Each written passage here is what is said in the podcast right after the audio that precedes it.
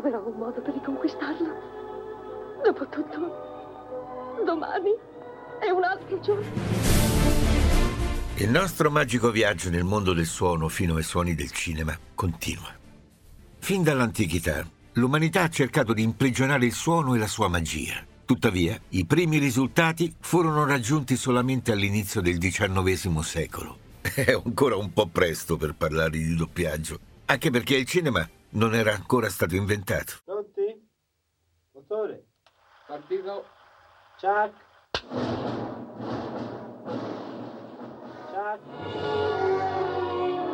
Chiudi gli occhi, libera la mente. Ascolta, immagina quello che sentirai e sarai nel cinema. La forza ti accompagnerà, sempre. Agonizzanti in un letto, fra molti anni da adesso. Siete sicuri che non sognerete di barattare tutti i giorni che avrete vissuto a partire da oggi? per avere l'occasione, solo un'altra occasione, di tornare qui sul campo ad urlare ai nostri nemici che possono toglierci la vita. Ma non ci toglieranno mai la libertà!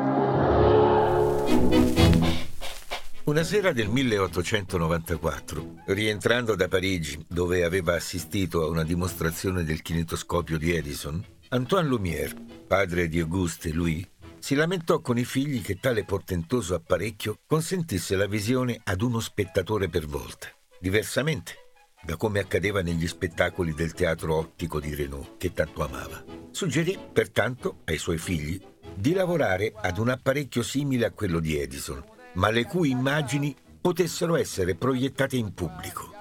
I Lumière erano proprietari di una delle più grandi aziende europee di prodotti fotografici avevano impiantato la loro fabbrica a Lione, dove l'intera famiglia risiedeva nella villa fatta edificare proprio a ridosso dei capannoni industriali.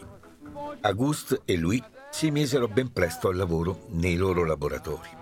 Parimenti ad Edison, anche i Lumière progettarono la loro macchina per utilizzare pellicola 35 mm, ma per evitare di essere accusati di imitazione e plagio, scelgono un sistema di perforazione delle pellicole diverso da quello di Edison.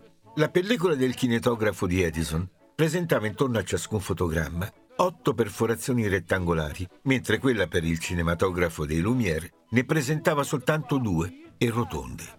Ispirato dalla macchina da cucire di sua madre, Louis Lumière escogita anche un meccanismo capace di far avanzare la pellicola ad intermittenza, decidendo anche di filmare non più alla velocità di 35 fotogrammi, ma alla velocità di 16 al secondo.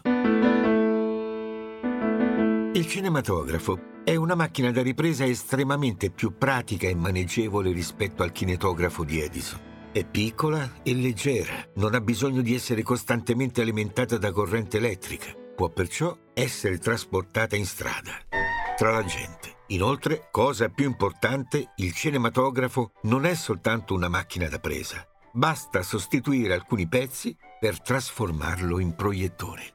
Già nel marzo del 1895 i fratelli Lumière iniziano a girare i loro primi film. Un primo spettacolo privato è organizzato dai Lumière a Parigi il 22 marzo 1895 presso i locali della Société d'Encouragement pour l'Industrie Nationale. Durante l'estate del 1895, Louis Lumière filma Il giardiniere, che diventerà più tardi L'innaffiatore innaffiato, il più celebre tra i loro film. Finalmente, il 28 dicembre del 1895, i due fratelli organizzano la loro prima proiezione pubblica a pagamento presso il Salone Indiano del Grand Café di Parigi in Boulevard des Capucines 14. Prezzo del biglietto un franco. I clienti del Grand Café poterono assistere a uno spettacolo di 25 minuti. Il primo film ad essere proiettato quella sera fu L'uscita dalle officine Lumière. Fu girato il 19 marzo del 1895 al numero 2123 di Rue Saint-Victor a Lione, a due passi dalla Villa Lumière e proprio innanzi alla carpenteria della loro fabbrica. Un'inquadratura unica di 45 secondi che mostra operai ed operaie uscire dopo il lavoro. Fu il primo dei film girati con il cinematografo. Oggi Rue Saint-Victor non si chiama più così, ma ha preso il nome di Rue do Premier Film.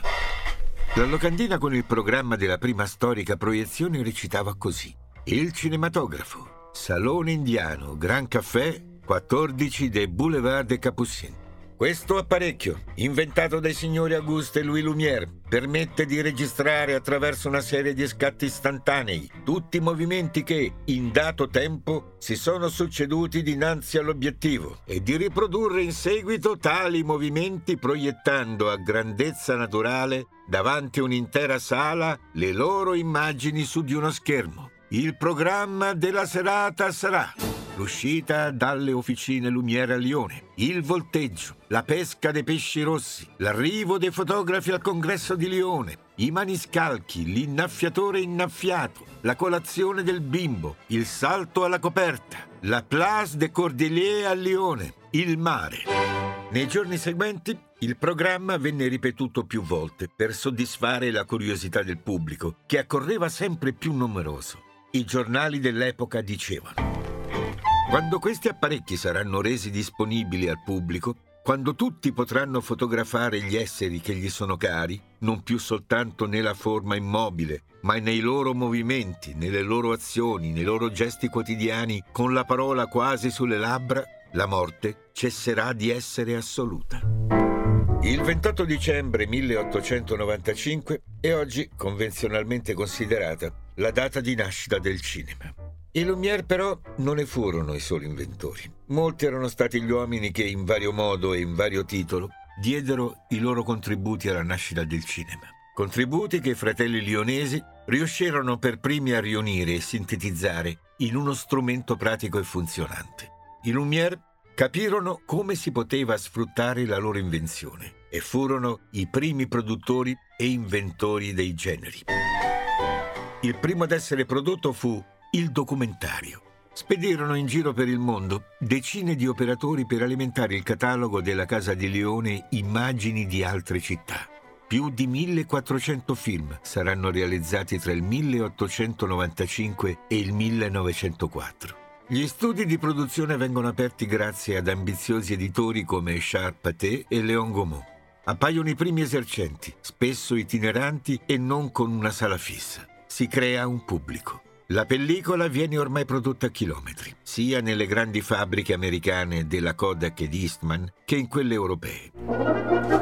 Intanto, il mago Georges Méliès scopre l'uso dell'effetto speciale. Quello più celebre fu l'astronave che entra nell'occhio della Luna in Le Voyage dans la Lune del 1902, considerato il capolavoro del suo cinema delle attrazioni.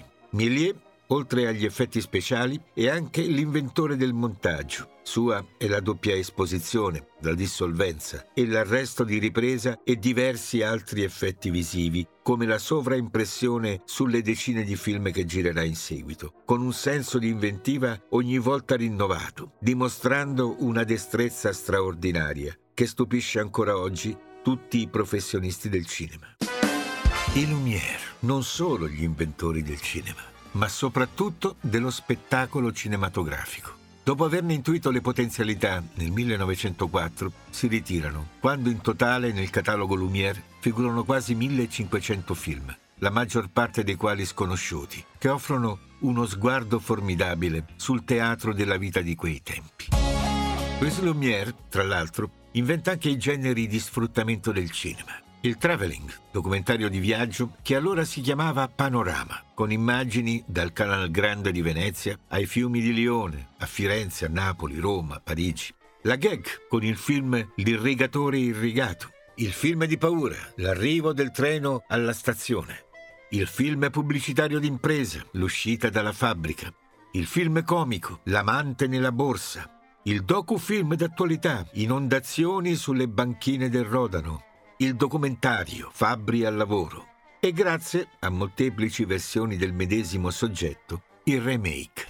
Jean Renoir dice, nei film dei Lumière a essere mostrata non è la storia, ma la vita. E la vita è qualcosa di più profondo. È per questo che questi film sono così importanti. Aprono la porta alla nostra immaginazione. È esattamente quello che oggi ci piace chiamare opera d'arte. Il cinema sta crescendo prende forma piano piano. Viene quasi voglia di dirgli come Michelangelo disse al suo Mosè, ma perché non parli? Il suono ci prova e con grande fatica si fa largo nel cinematografo. Il primo suono a farcela fu la musica. Venne detta una necessità, sulle ragioni della quale si sono formulate diverse ipotesi, che vanno dall'esigenza di copertura o neutralizzazione del rumore del proiettore al frastuono della sala, dall'attenuazione della tensione creata dal silenzio alla sottolineatura dell'atmosfera delle scene del film. La musica entra nel cinema con funzione narrativa. I musicisti di sala hanno imparato che bisogna suonare l'armonium in tremolo quando la madre scopre che il figlio si è suicidato o quando Messina sprofonda nel terremoto. Hanno imparato anche a sottolineare musicalmente in sincrono le scene. Ritmo veloce quando la scena è veloce, ritmo lento quando è lenta. Intanto appaiono i primi film a colori. Le Fonon Cinema Théâtre viene presentato all'Expo di Parigi del 1900 e migliaia di fotogrammi vengono colorati con cura. Intanto, in Italia, nel 1908, i fratelli Azelio e Lamberto Pineschi, per primi, crearono il fonoteatro, un sistema consistente nella sonorizzazione di un film attraverso la sincronizzazione del cinematografo e del grammofono, realizzando la prima trasposizione cinematografica della bisbetica domata.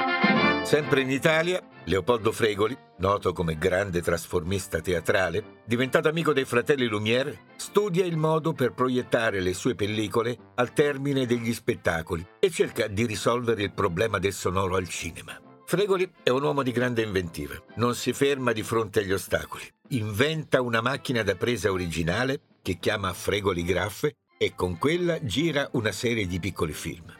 Nascono così le macchiette su pellicola, come Fregoli al ristorante, una burla di Fregoli, Il segreto di Fregoli, Un viaggio di Fregoli, Il sogno di Fregoli e Fregoli dietro le quinte. Fregoli è il primo regista italiano che si concede il lusso di proiettare un film al contrario, sbalordendo il pubblico che non comprende la novità, ma si lascia travolgere dall'ilarità. I brevi filmati di Fregoli non sono altro che la riproduzione su pellicola dei personaggi che popolano le sue farse, le commedie satiriche e musicali, ma secondo l'autore, senza il commento sonoro, manca qualcosa di importante. Quindi Fregoli inventa un rudimentale doppiaggio. Si mette dietro le quinte, accanto allo schermo, pronuncia le battute e canta i motivetti in perfetta sincronia. Niente a che vedere con il sonoro su disco e al sistema Vitaphone che troveremo nel cantante jazz di Alan Crossland, primo film sonoro della storia del cinema. Ma nei primi anni del secolo la trovata di Fregoli fa scalpore. Nel 1925 anche la Western Electric mise in commercio un sistema innovativo di registrazione su disco, ma la maggior parte degli studios preferì aspettare ulteriori sviluppi. La Warner Bros., che in quel momento era in piena espansione, nel 1926 collaudò il metodo Vitaphone, dando vita a ben otto cortometraggi. La vera svolta arrivò solo nel 1927, quando sui grandi schermi approdò Il cantante jazz, la prima pellicola in cui parte delle sequenze erano accompagnate dalla musica e dalle parole dell'artista. Anybody I know. Like that, mama? Oh, darling, will you give me something? You'll never guess. Dal grande successo dei Warner si intuì il grande consenso che riscuoteva il sonoro e nel 1928 uscì il primo film interamente sonorizzato, The Lights of New York, di Brian Foy. Negli stessi anni la Fox ideò un sistema alternativo che si ispirava all'idea di De Forest, il Moviton.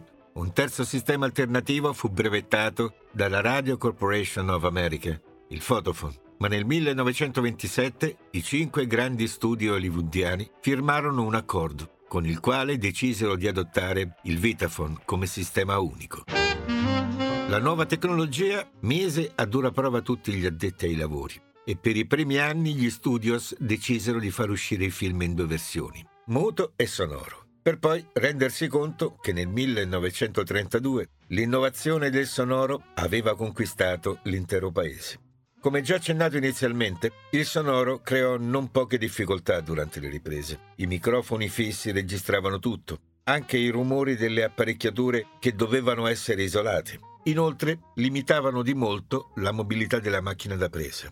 Per non perdere lo stacco tra il suono e il movimento delle labbra degli attori, vennero posizionate più macchine da presa. Il ricorso alle cineprese multiple non restituiva lo stesso stile del muto, poiché le cabine usate per isolare le macchine non permettevano una totale libertà di movimento della macchina. I microfoni, poco sensibili, costrinsero gli studios ad obbligare gli attori, abituati dal muto a biascicare le parole o a dire sfondoni, a frequentare scuole di dizione, così da recitare in modo chiaro e scandito. Ciò causò recitazioni false, rigide e innaturali. Una grande svolta arrivò nel 1931 con la possibilità di registrare su diverse piste sonore, permettendo di aggiungere i suoni in sede di montaggio. Nel 1930 la compagnia delle 3M decise di dare il via alla vendita del primo vero scotch trasparente e resistente all'umidità. Fu un successo clamoroso. I cittadini americani, in piena recessione, scoprirono presto che con quel rotolino di cellophane potevano fare di tutto, dall'aggiustare giocattoli rotti a riparare le pagine di un libro, fino ad accomodare un paralume o un vetro, evitando molte e inutili spese. Anche nel cinema, più tardi, lo scotch assunse un ruolo importantissimo nel montaggio e nella sincronizzazione. Nel 1929, all'interno degli studios di William Fox, ci fu un esperimento condotto da Louis Luffer sul film Maritati a Hollywood. Luffer, montatore e regista, avendo lavorato molto in Italia ed essendosi anche sposato con una donna romana, parlava molto bene la nostra lingua e pensò, con l'aiuto di Augusto Galli, mm Sapevo che Pablo era astuto, ma non fino a questo punto. Trapiantato per esigenze familiari a Pasadena, vicino a Hollywood, di poter trasferire in presa diretta parte del film parlato e cantato in italiano. Il risultato fu deludente, ma aprì una nuova strada all'edizione italiana dei film americani. Negli anni successivi, il doppiaggio in italiano, ma non in Italia, decolla. Compaiono i primi doppiatori professionisti, i capi di Hollywood avevano deciso di inventare il doppiaggio, facendosi aiutare dai nostri emigrati che risiedevano in America. Nella prossima puntata vi parleremo del doppiaggio in italiano in America e finalmente anche in Italia dal 1930 al 1940. E troverò un modo per riconquistarlo. Dopotutto, domani è un altro giorno. E io ammiro la sua fortuna, mister... Bond. James Bond. I suoni del cinema.